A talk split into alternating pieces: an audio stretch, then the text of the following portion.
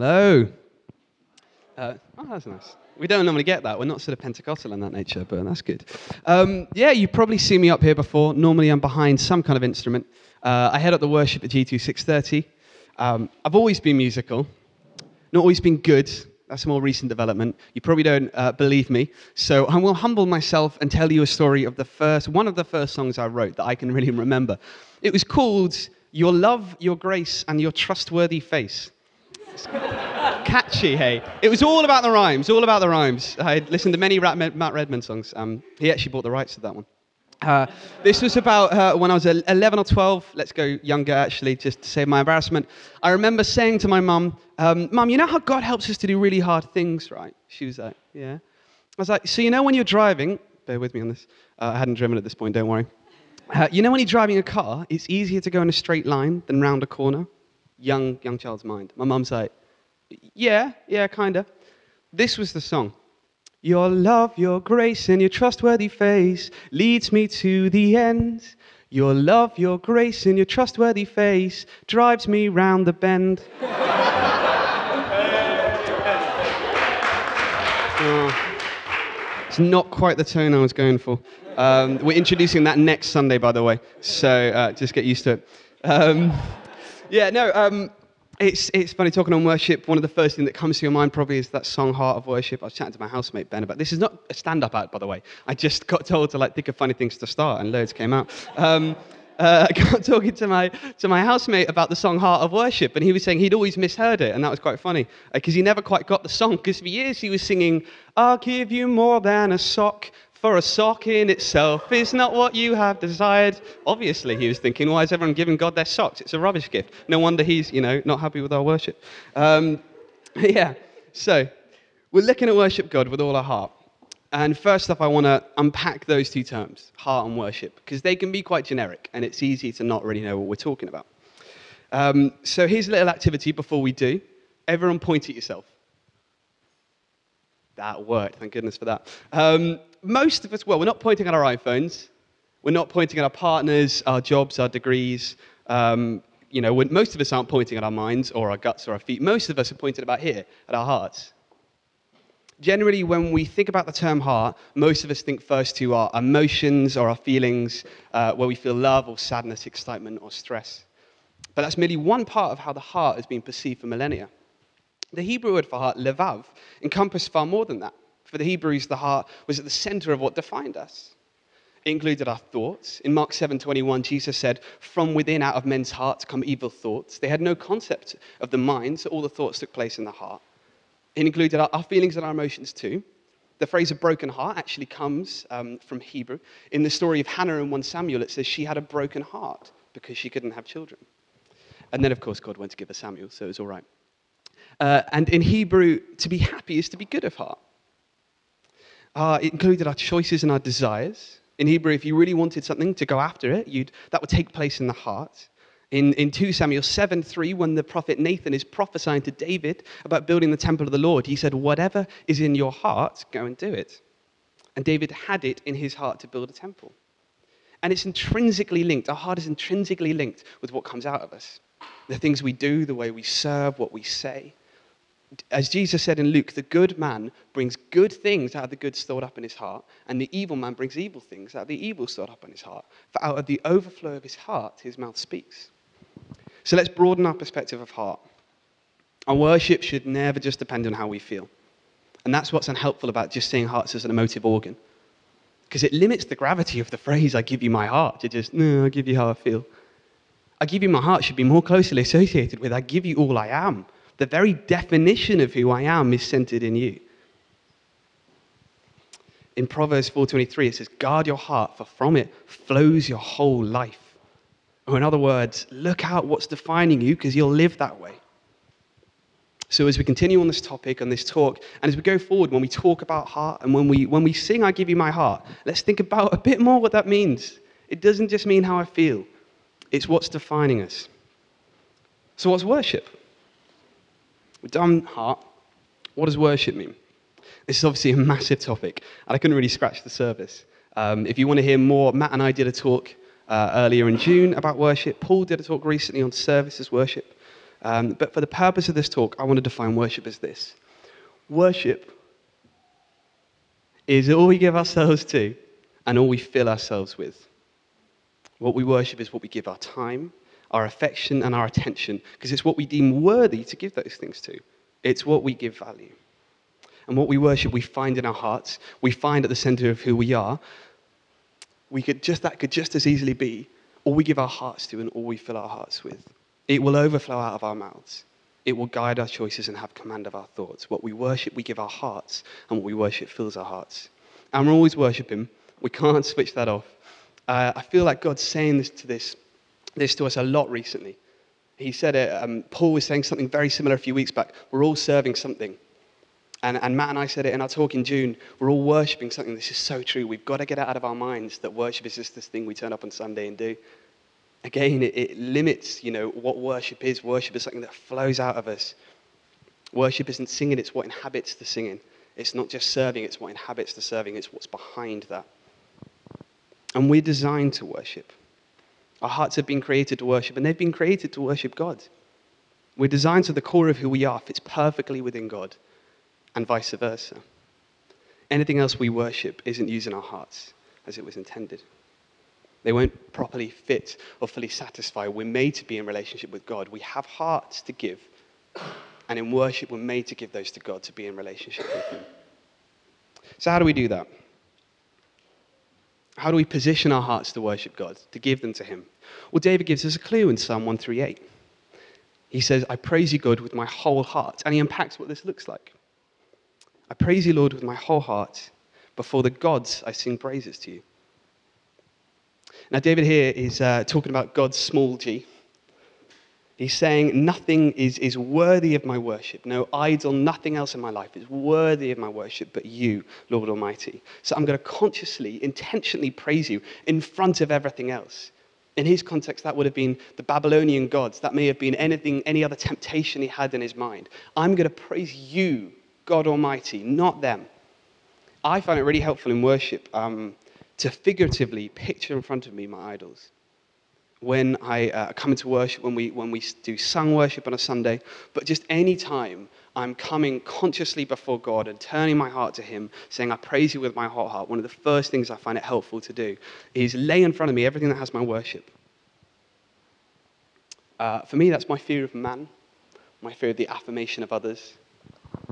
I consci- consciously, constantly battled that uh, as I was writing this talk just constantly working on it for ages and ages because it's such a heart cry that I have. Um, but I just had to come to the realization, I had to put it in front of me and saying, you know what? I don't care what you guys think, I'm sorry. I, I don't, and it can't be about that. My, my talk, my worship can't be about that. Sometimes it's more tangible. Sometimes it's our, our, phone, our laptops. I'm not saying lay them out in front of you every time you worship, because that kind of defeats the point and might get distracting. Um, but it might be the need to hurry off and watch that latest episode of The Good Place on Netflix, which is a temptation I totally understand. And of, of course, I am up to date.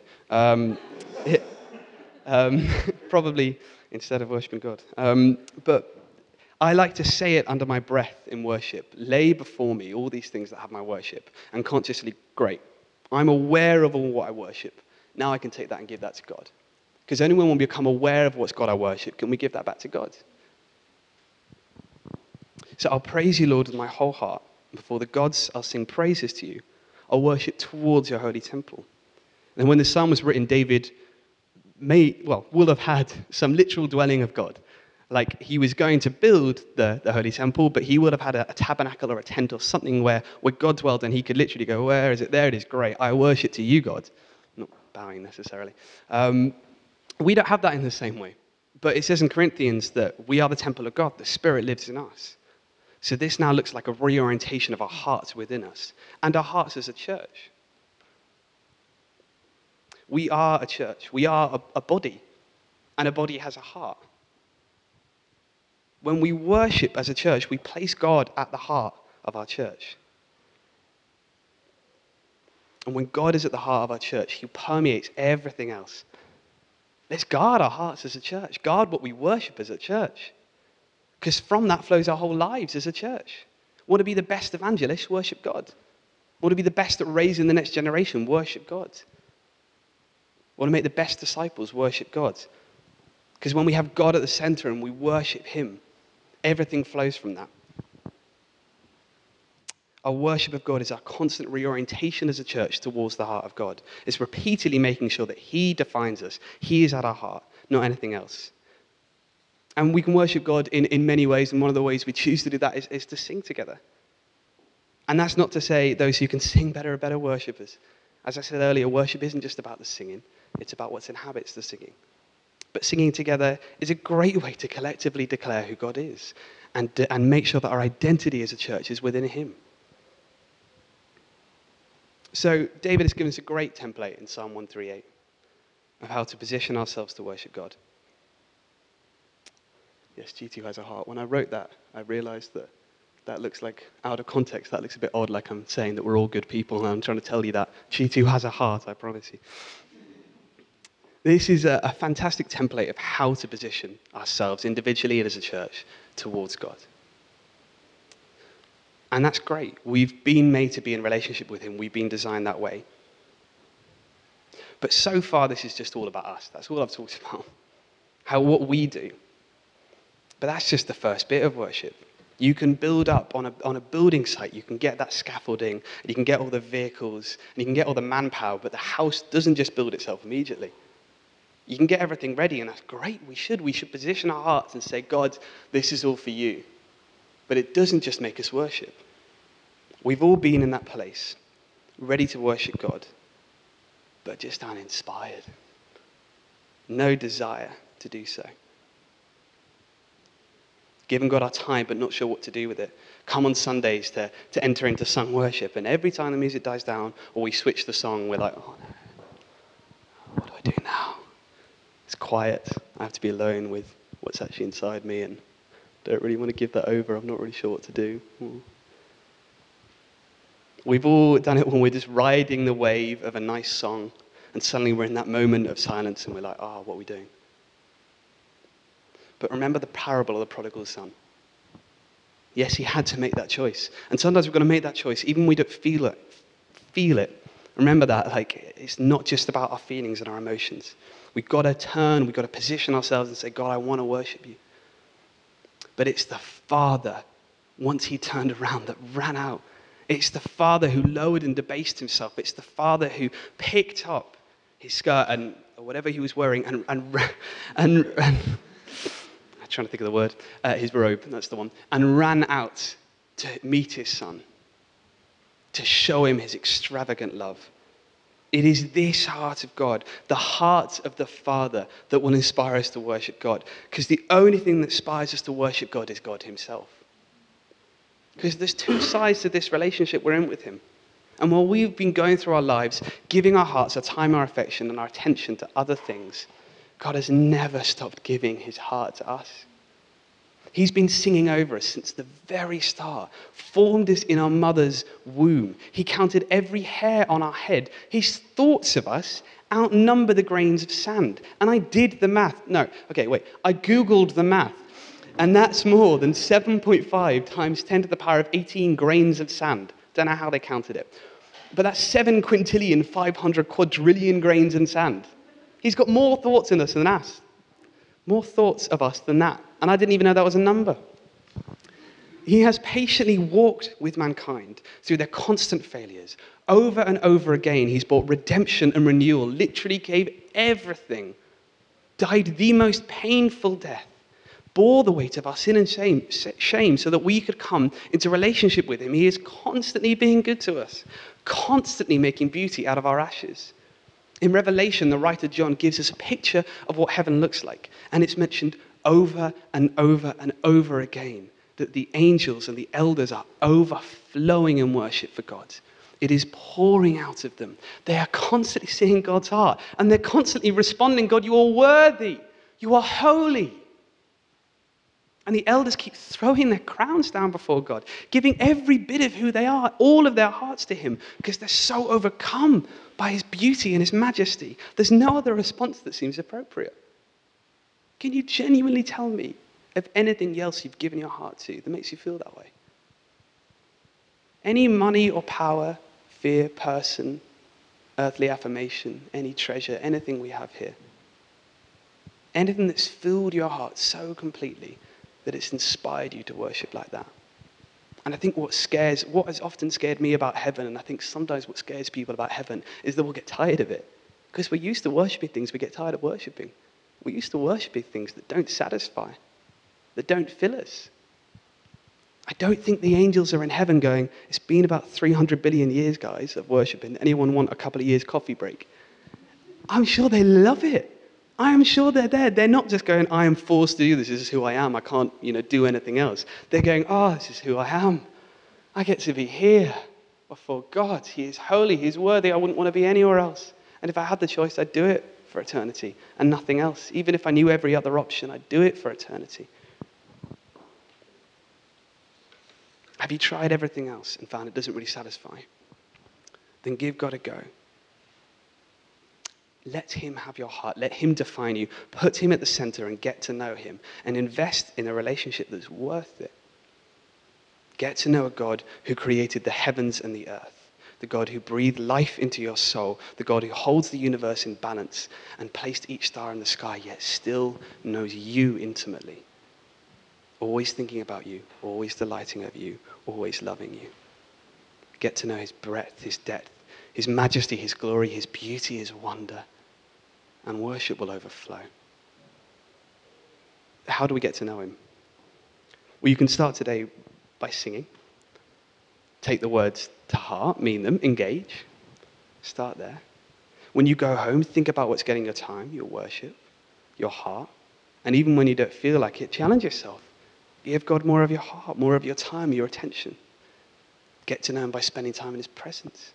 Set aside time for Him and allow the Holy Spirit, who is God, to come and be with you, come and occupy you and define your heart. You've all got a book. We've all got a book, either in front of you or at home or in some electronic device that speaks constantly of the majesty of God, the glory of his character, the wonders of what he's done, the beauty of his creation, his overwhelming love that is poured out for us. Read it, get to know it. That's not a Tim Keller book, by the way, that's the Bible, if you hadn't clocked. Read the Bible. We've got it. It's a gift. Take it. Get inspired by it. Get to know that God. And there's another reason why sung congregational worship is so helpful here, because it's kind of a self fulfilling prophecy. The more we know and declare who God is, the more we discover of God. And the more we discover of God, the more we want to worship Him. And it just goes round and round.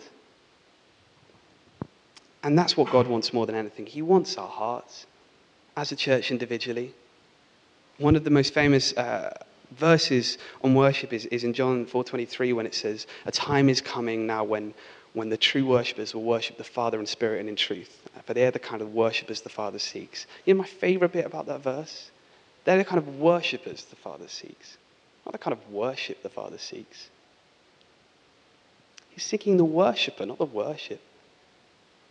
He knows we're designed to be with Him, to be in relationship with Him, to take our hearts and, and make sure that He is at the core of all we are, because that's when we're our best selves. He knows that.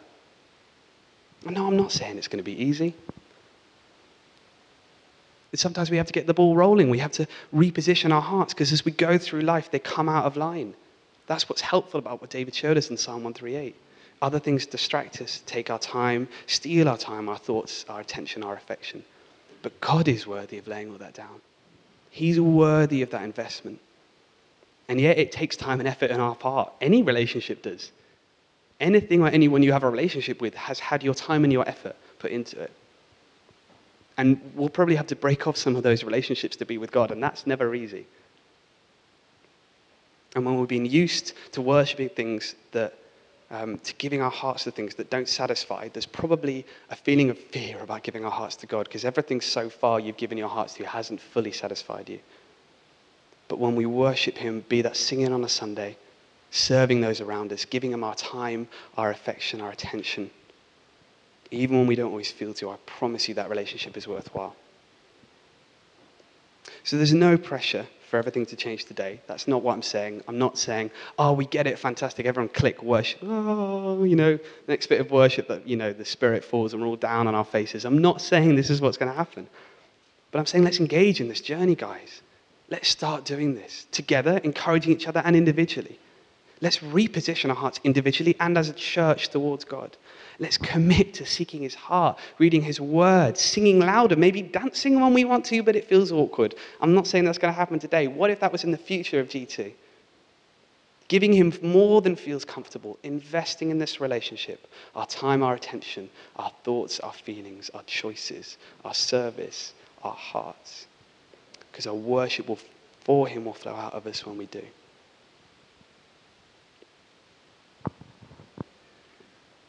Uh, so we'll invite the band up now.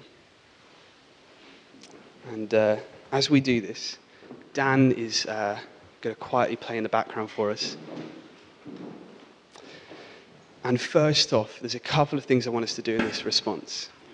First off, we can stay seated for this. As I, as I mentioned earlier, that, that picture of repositioning our hearts, I'd love if we could all just close our eyes. And before we go into worship, I just want us all to lay out in front of us everything that has our time and our affection. After we've done that, we'll stand and we'll get into the next bit of the response. But first, just lay before you what has your time? What has your attention? What has your thoughts right now? What's going through? Is there any place you'd rather be? Lay it all down at his feet. Become aware of it so you can give it to God.